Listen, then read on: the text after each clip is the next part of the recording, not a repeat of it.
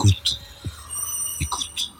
Bonjour, mon invité aujourd'hui est Christiane Taubira. Bonjour Christiane, merci de passer par l'Iris. Vous êtes pour quelques jours en métropole et on va débattre un peu avec vous sur euh, un peu le climat, les débats intellectuels. Vous êtes à la fois actrice et spectatrice, bien sûr, de tout ceci. Euh, J'aurais envie de commencer par euh, euh, une première remarque, on sent quand même une jeunesse de plus en plus mobilisée. Vous avez fait une lettre à la jeunesse il y a quelque temps, et on a quand même l'impression que cette nouvelle génération euh, est de plus, veut de plus en plus prendre en charge son destin, participe de plus en plus, déserte les partis politiques, mais investit très largement le mouvement associatif. Est-ce que vous partagez ce sentiment? Absolument. D'abord, bonjour Pascal Boniface. Je suis ravie de cet entretien. Je, oui, je pense que la jeunesse est à la fois le puits euh, au sens où euh, trésor caché profond, et en même temps la montagne, un peu la cime euh, de cette période, parce que je vois bien aussi à quel point elle est mobilisée, parfois sur des thématiques très précises, euh, parfois de façon transversale aussi, parce qu'il y a une jeunesse avec une conscience politique qui ne trouve pas réponse actuellement dans les structures qui permettent cette espèce d'école politique, mais qui n'y renonce pas pour autant et qui se regroupe de façon informelle, qui, qui se regroupe sous une forme citoyenne, civique, et qui pense ensemble, voilà, qui pensent euh, avec d'autres. Alors, liquidant rapidement. Il y a une part de la jeunesse qui euh, qui se laisse euh, attirer par euh, des idées qui n'ont rien de de de de, de ce qu'on attend normalement à cet âge-là, à savoir l'ouverture au monde, la curiosité, l'enthousiasme, l'envie de transformer les choses, l'envie de vivre avec les autres, etc. Donc il y a une part de la jeunesse qu'on arrive à saisir dans ce courant de pensée qui consiste à rejeter les autres, à, à ne pas accepter euh, la diversité du monde. Mais il y a euh, cette dynamique, effectivement, chez les jeunes, qui est extrêmement euh, réconfortante. Parce que euh, c'est une jeunesse qui se mobilise, qui pense, qui agit, qui vit avec d'autres.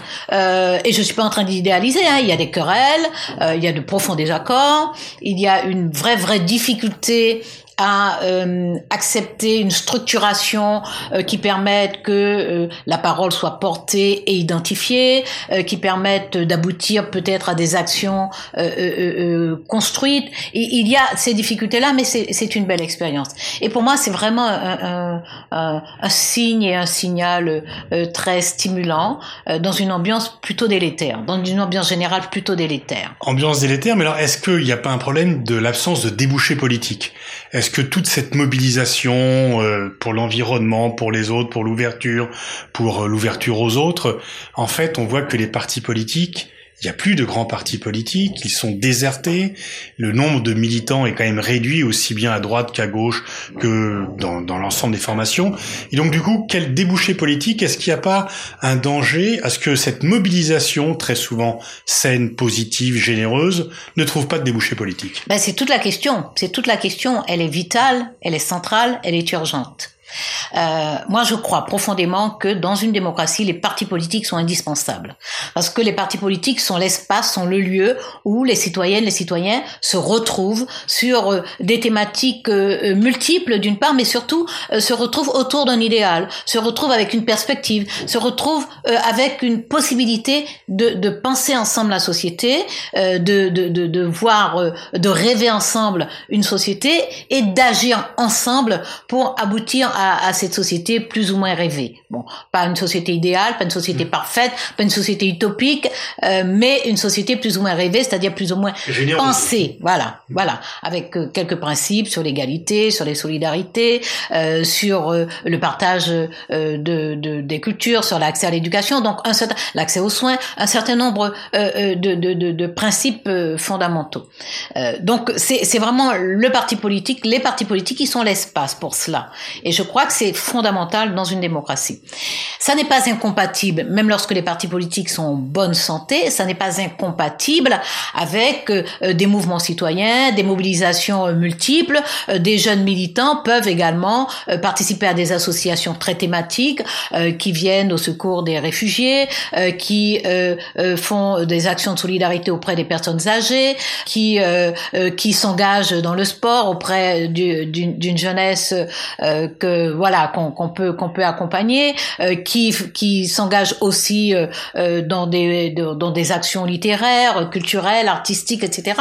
Donc ça n'est pas incompatible. Le problème actuellement, c'est que l'état des partis politiques fait que cette possibilité de mobilisation sur toutes les transversalités possibles, c'est-à-dire tous les sujets qui concernent la société, d'une part, et d'autre part euh, sur la possibilité de s'organiser pour euh, agir ensemble, cette réponse n'existe plus.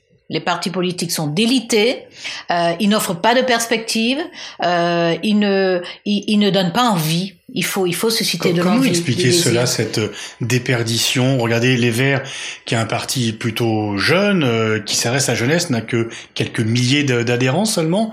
Les grands partis républicains, PS, PC même, ont perdu, euh, sont, sont vidés de leur militants. Comment expliquer ce, ce flux euh, de désertion des militants de ces grandes structures politiques? Alors encore euh, chez les Verts, je pense qu'il reste encore euh, de la dynamique parce que les problèmes centraux de la société et du monde font que les questions d'écologie et d'écologie politique, c'est-à-dire l'état de la planète, la nécessité, l'urgence d'agir, donc l'état, l'écologie, état des lieux et l'écologie politique, capacité d'action, tout cela contribue à entretenir une dynamique chez ceux qui politiquement se regroupe euh, chez les Verts. Euh, pour le reste, c'est une longue décrépitude. Alors ça ne veut pas dire, euh, je porte pas, comment dire, je suis pas en train de d'établir ni une hiérarchie, ni une notation. voilà, nous sommes en train de faire une analyse politique mmh. et, d'essayer d'explorer les choses. Le, le reste, c'est une longue décrépitude, c'est-à-dire, ce sont des années, des années presque des dizaines d'années de renoncement à soi, à son identité politique, à son vocabulaire politique, à, à, à, ses idéaux politiques. Euh, cette longue décrépitude, elle s'est accentuée au contact du pouvoir. Pour la gauche en tout cas, euh, je m'autorise, euh, même si ça désespère mes amis à gauche à chaque fois, mais je m'autorise une grande sévérité sur la gauche parce que je crois encore profondément aux idéaux de gauche. Je crois que les solutions actuelle, euh, nécessaire aujourd'hui dans la société, pour la société française, pour la construction européenne, euh, euh, à laquelle il faut enlever beaucoup de brutalité, pour l'état du monde, auquel il faut enlever beaucoup de violence. je crois que c'est la gauche qui a des réponses. En tout cas, je pense que c'est la gauche qui peut élaborer, affiner des réponses euh, pour faire face à cette violence. Euh, les méfaits sont immenses, les dégâts sont terribles et nous touchent tous. Euh, pour prendre voilà les dégâts climatiques, mais pas seulement Parlons de la spéculation, y compris sur les denrées euh, alimentaires, par exemple. Parlons de la surexploitation des, des souterrains, des gisements miniers, des, des gisements euh, marins. Parlons de l'accaparement des terres dans les pays du Sud, par exemple. Euh, parlons des dégâts climatiques et donc de la montée des eaux. parlons de la circulation des armes. Parlons de la prolifération nucléaire. parlons de, des difficultés d'accès aux soins et à l'éducation. parlons des problèmes de mobilité. Quels que soient tous ces sujets-là, c'est la gauche qui peut apporter des réponses parce que c'est la gauche qui, dans ses idéaux, dans ses idéaux, pense euh, le monde en égalité, pense euh, l'existence de diversité sans penser systématiquement des antagonismes, pense euh, euh, le, le, la construction de sociétés avec à la fois l'individualité pour permettre à chacune chacun de se réaliser, mais une individualité raccrochée au destin collectif, donc participant au sort commun. C'est la gauche qui peut dire très clairement que, par exemple, toute une série de positions entières qui ont été accumulées, je pense à l'activité spatiale, qui nous permet de connaître l'état de la planète, euh, qui nous permet de comprendre euh, les relations entre les différents pays euh, et, et, par exemple leur bassin versant, etc. nous sommes dans un, un état de concurrence et de compétition. Or, ça devient bien commun parce que c'est d'abord un bien de connaissance. Avec même l'irruption de, personnes privées dans l'espace. C'est-à-dire qu'auparavant, c'était des batailles de souveraineté. On a dans les fait des traités de non-appropriation de l'espace. Et maintenant, c'est non seulement une compétition entre États, mais avec des milliardaires euh, qui euh, veulent s'approprier une partie de l'espace. Et qui arrivent à instrumentaliser des, des institutions d'État. Et là, on a un exemple vraiment, on a une figuration très précise de, euh, de, de, de deux fausses idées. La première fausse idée, c'est de penser que le pouvoir n'est pas dans le champ politique. Le pouvoir n'est pas dans le pouvoir politique. C'est une idée complètement fausse. La meilleure illustration, c'est que les milieux d'affaires, tous ceux qui veulent dominer le monde, tous ceux euh, qui veulent continuer à agir euh, euh, par leur puissance, courtisent et, et, parfois aliènent les pouvoirs politiques. Parce que même en étant très forts, ils ont besoin de règles. Parce que ils savent qu'ils peuvent craindre un plus fort qu'eux. Donc ils ont besoin de règles, simplement ils veulent des règles à leurs mains. Donc euh, ça c'est une première fausse idée euh, qui illustre euh, ce que vous venez de dire. Ensuite, la, la, la deuxième fausse idée, c'est de croire que le monde peut continuer à tourner de cette façon-là. C'est juste pas possible. C'est générateur de violence. Donc c'est une grande violence souriante c'est une violence souriante, hein la, la, violence qui est indifférente à la famine, aux maladies tropicales, qui est différente aux, aux différences, aux inégalités d'accès aux soins. Euh, la violence qui, même dans une seule société, ne se euh, voilà, ne se préoccupe pas de, des vulnérabilités, euh, des exclusions. voilà, on vit tranquillement alors qu'on sait qu'il y a de plus en plus de personnes, de citoyens qui sont hors, euh, euh, hors du champ euh, de la vie, de la vie ordinaire, de la vie normale. Ça, ça c'est l'état actuel du monde. Et on ne peut pas s'en accommoder. Et la gauche a une obligation formelle, pressante, urgente, collective et intime, une obligation de proposer des réponses à ces, Est-ce qu'elle le fait quand on voit l'état de la gauche qui est divisé Il y a une kyrielle de candidats qui veulent incarner la gauche, qui ne se mettent pas d'accord. L'ensemble de ces candidats fait moins d'un tiers euh, euh, du, du, de voix. Et par rapport à l'urgence que vous signalez, on a l'impression d'avoir une gauche qui est à la fois émiettée, atomisée, euh, qui manque peut-être de qui manque de coordination. Ça c'est clair.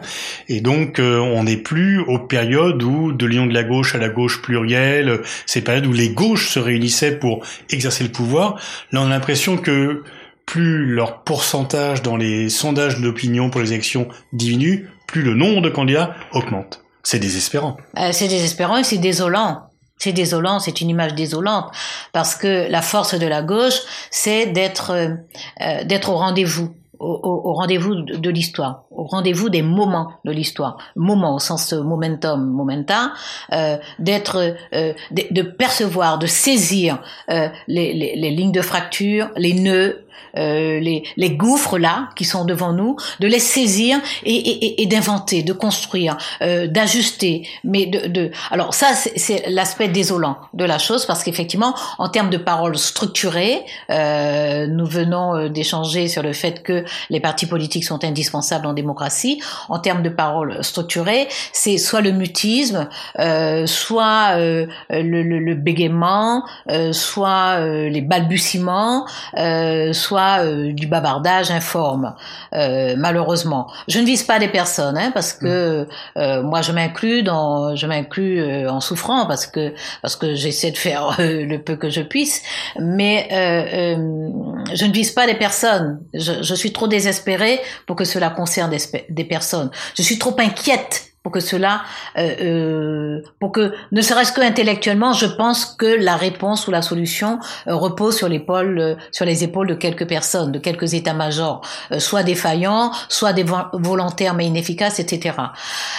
L'aspect plus réconfortant, c'est que ce désir de gauche qui ne se formule pas de cette façon-là, mais qui profondément veut dire cela, ce désir en fait d'égalité, ce désir de justice, ce désir de solidarité, euh, cette conscience que l'hospitalité est une question essentielle aujourd'hui, euh, cette aptitude à se représenter le monde, euh, ce refus de l'indifférence face aux violences du monde, ce désir de ne pas penser tout seul, mais d'essayer, même en bricolant, de faire avec les autres, les fameux mouvements citoyens de la jeunesse dont, dont nous parlions, et j'ai envie d'ajouter des vieux jeunes aussi parce que moi j'ai rencontré plusieurs groupes de jeunes, il y a toujours euh, peut-être 10, 15, 20% de, de vieux, de vieilles, de vieux, euh, de gens qui sont euh, lumineux parce qu'ils sont là avec des idéaux de leur jeunesse, ils sont là à côté de la jeunesse, ils sont discrets mais en même temps ils apportent un peu d'expérience, euh, pas forcément de sagesse parce que c'est très beau, ces passages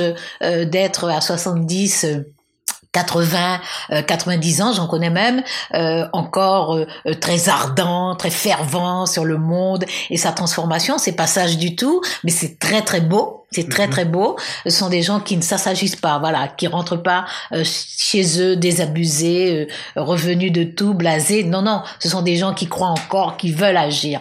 Donc moi, je vois ça quand même dans la société. Je vois ça. Et c'est notre chance. Est-ce que vous voyez, alors, vous dites que vous vivez en Guyane, que vous n'êtes pas tout à fait au courant des débats parisiens, donc disons que euh, c'est vrai et faux, mais enfin, vous êtes quand même assez informé, même si vous n'êtes pas en permanence là-dessus, ce qui est préféré la bibliothèque, ce qui est quand même euh, légitime. Mais est-ce que vous n'avez pas le sentiment quand même que euh, les discours d'exclusion à l'égard des musulmans dans les différents débats deviennent de plus en plus nombreux, euh, que euh, je veux dire, des, des, choses qui auraient été difficilement possibles maintenant, des débats où quand même la présence de l'extrême droite qui était très contenue devient normale, devient ou même des gens qui se disent de gauche, qui ont des discours qui ne sont pas très éloignés par rapport au, au rapport à l'autre de l'extrême droite. Est-ce qu'il n'y a pas une sorte de glissement très très à droite du débat euh, public en France. Ah je crois que c'est absolument incontestable le peu que j'entende euh, prouve qu'il y a une banalisation euh, euh, qui n'est plus rampante, hein, qui est même presque conquérante, hein, triomphante, une banalisation des discours d'exclusion, de la suspicion systématique. Alors nous sommes dans une société qui est le résultat de l'histoire. Donc forcément cette société est plurielle, elle est composite parce que elle est, en tout cas je parle de la société française, mais c'est valable pour pratiquement toutes les sociétés européennes et c'est la réalité dans tout le reste du monde. Les sociétés sont composites, elles formées de personnes qui sont porteuses euh, de vieilles longues cultures ataviques un peu euh, mono mono euh, mono monolithiques disons ainsi pour parler vite. Et puis d'autres cultures qui ont été en conflit qui ont été en dialogue qui ont été en entrelacement qui ont été en rivalité etc nos sociétés toutes sont composées de cette façon là donc l'intelligence aujourd'hui est tout simplement à la limite la lucidité et le réalisme intime de, euh, euh, de, de, de, comment dire, de comprendre, de saisir, d'entendre, euh, d'avoir cette capacité sensible et intelligente de se dire mais qu'est-ce que nous avons comme atout dans tout cela?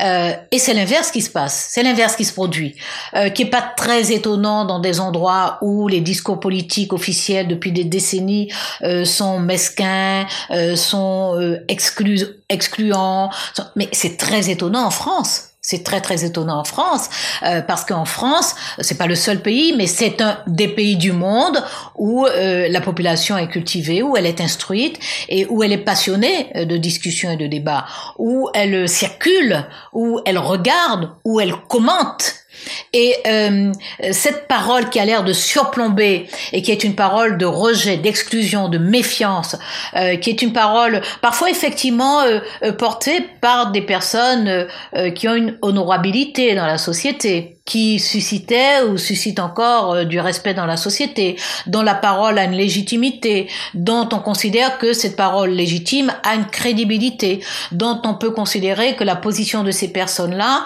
euh, leur permet, parce qu'elles ont accès à l'information, elles ont accès euh, aux, aux, discussions, à la recherche, à l'exploration, qu'elles ont du temps pour ça, qu'elles ont des moyens pour ça, on peut s'attendre à une parole plus intelligente. Et effectivement, on constate que ce qui se répand en termes de parole dans l'espace public, euh, c'est très largement, de façon dominante, une parole d'exclusion. Euh, donc moi, ce que ce que je me dis, c'est à quel moment euh, les gauches seront en capacité de, de susciter un sursaut pour que nous revenions à nous-mêmes, que nous sortions de cette espèce de peur imbécile euh, euh, euh, qui se propage, euh, que nous sortions de, de ces espèces de réflexes malsains, de ces fameuses passions tristes, où euh, euh, parce que la situation matérielle est difficile, parce que les perspectives sont plutôt sombres ou en tout cas difficiles à saisir, parce que les injustices progressent, parce qu'on est de plus en plus écrasé, même lorsque on n'a jamais rien fait de mal, qu'on a été constamment dans les clous, euh, qu'on a travaillé très sérieusement, qu'on a élevé ses enfants du mieux qu'on a pu, euh, qu'on a euh, qu'on a économisé, qu'on s'est privé et que et que bon voilà, on est dans, dans, dans une situation d'impasse et que euh, voilà c'est plus facile d'entendre d'entendre ceux qui trouvent des, des boucs émissaires partout des coupables partout. Est-ce que vous n'avez pas le sentiment qu'au sens gramscien du terme en fait la, la, droite dure a gagné la partie intellectuelle puisque la droite républicaine doit prendre en compte euh, ses idées pour dire on va pas leur laisser le monopole de ses idées que le centre euh, en fait de même et qu'une partie de la gauche aussi se dit bref il y a une sorte de course à l'échalote au nom de de ne pas laisser le monopole d'idées d'exclusion à l'extrême droite, on les reprend et quelque part on les légitime. Alors euh, oui, très clairement, l'extrême droite, même si elle veut pas de ce nom-là, l'extrême droite et la droite extrême, pour l'instant, dominent. Euh, en tout cas, ce sont les idées portées par ces forces-là, pour ces courants de pensée.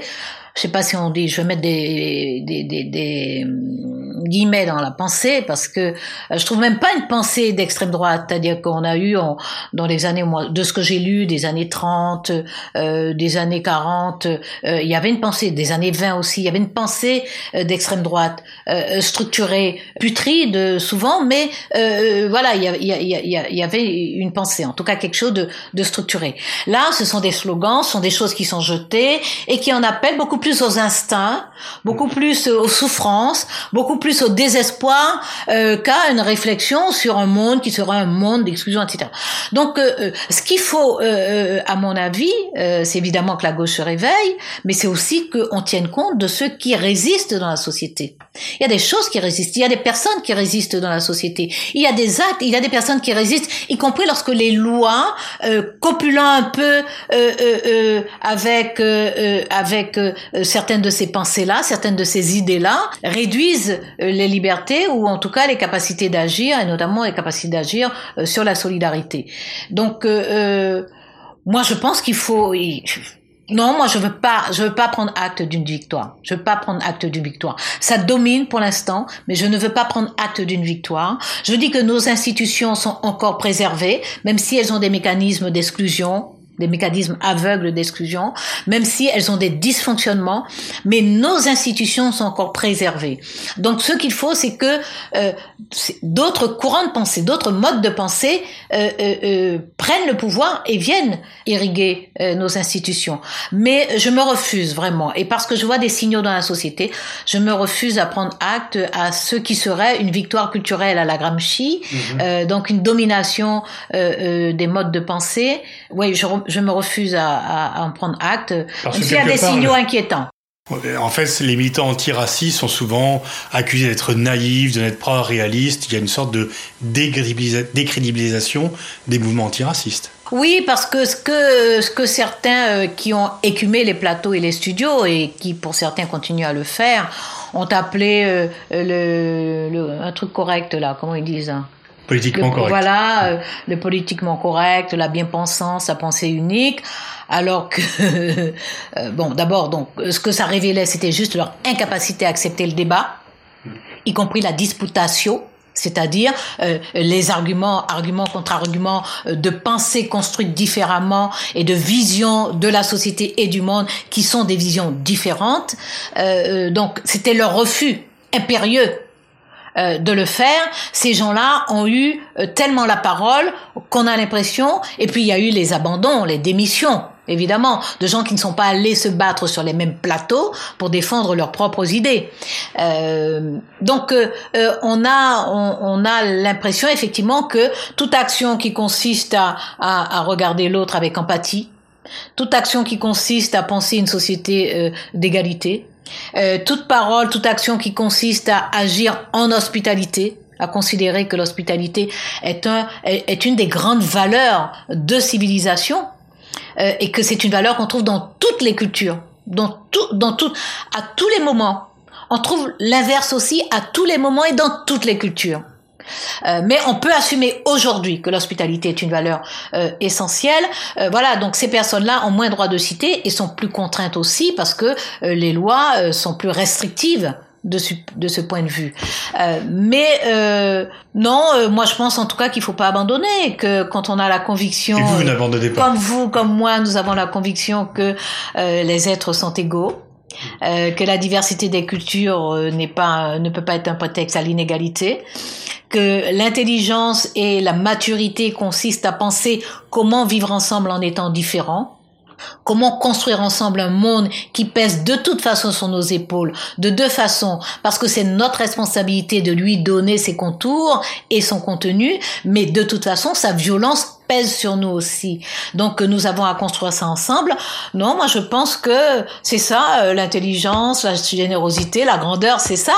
Et c'est pas naïf, c'est pas c'est pas ingénu, c'est pas candide parce que ça demande des efforts intellectuels, ça demande du courage politique, ça demande une force éthique, euh, ça demande plus plus d'efforts que de cracher sur l'autre, de, de, soupçonner l'autre, euh, d'insulter l'autre. Euh, ça c'est très facile, c'est très facile. Christiane Taubira. On arrive euh, à l'issue de cet entretien que je vous remercie de m'avoir accordé. Alors, on parlait un petit peu avant cet entretien. Vous avez vu une grande photo de Léo Ferré. Léo Ferré a aussi compté pour vous. Oui, il a beaucoup beaucoup compté pour moi. Il a beaucoup compté pour moi euh, en préadolescence, à, à, la période de ma préadolescence, pendant mon adolescence, après euh, en tant qu'adulte. Alors, euh, je, je, je, cite ces, ces périodes-là parce que mon rapport à Léo Ferré a changé à ces périodes-là. Bon, mm. alors d'abord c'était évidemment euh, euh, l'homme qui intelligemment, avec poésie, euh, avec la force du verbe, envoie tout paître. Mm-hmm. Euh, n'accepte pas un ordre qui est un désordre. Euh, c'est d'abord ça, donc c'est c'est c'est l'exaltation de la préadolescente et de l'adolescente euh, qui n'a pas envie de s'accommoder de ce monde-là, du monde dans lequel je vivais. Et puis après, d'autres étapes, euh, une capacité à entrer dans dans la maturité de sa pensée, dans la profondeur de cette pensée, dans son courage politique dans son courage artistique et politique, euh, parce que c'est un courage qui est voilà, qui est autour de l'éthique. Je, je, je, réemploie le mot, euh, euh une, une penser une conception de soi et de son rôle, euh, une pensée, euh, une pensée sur euh, ce que peut l'art, ce que peuvent les arts, euh, ce que doivent les expressions artistiques et culturelles, euh, et puis le courage individuel de dire son désaccord dans une société euh, qui n'a pas envie de l'entendre et qui a les moyens de vous marginaliser, de vous exclure, de vous stigmatiser, etc. Voilà. Donc, ce sont ces étapes-là et Léo Ferré demeure une immense figure pour moi. Merci, Rizan Tobira. Merci. Merci à vous.